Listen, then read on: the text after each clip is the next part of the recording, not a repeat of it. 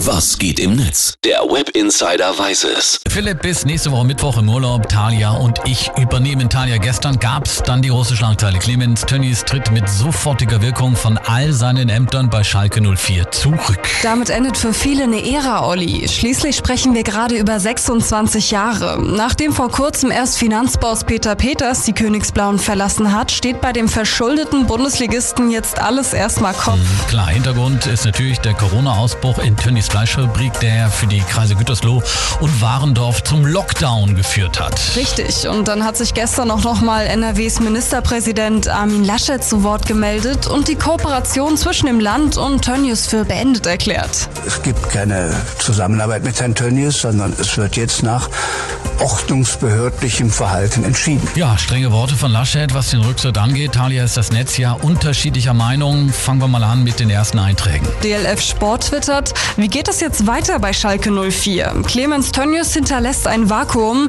Eine neue starke Person ist nicht in Sicht. Dafür aber jede Menge Baustellen und die Corona-Krise macht die Sache auch nicht leichter. Oder Handwerkser schreibt: Diese gespielte Tönnies-Empörung im Raum Gütersloh. Alle haben ihn direkt oder indirekt unterstützt. Mhm. Jetzt aber so tun, als habe man von nichts gewusst. Scheinheilig. Ja, Tönnies war ja bei Schalke seit vierundneunzig Mitglied des Aufsichtsrates und seit zweitausendeins dessen Vorsitzender. Haben wir noch ein paar Postings? Dagegen schreibt Heinrich Brinkmann: Ich lese Rücktritt in den Trends und hoffe, es ist Armin Laschet.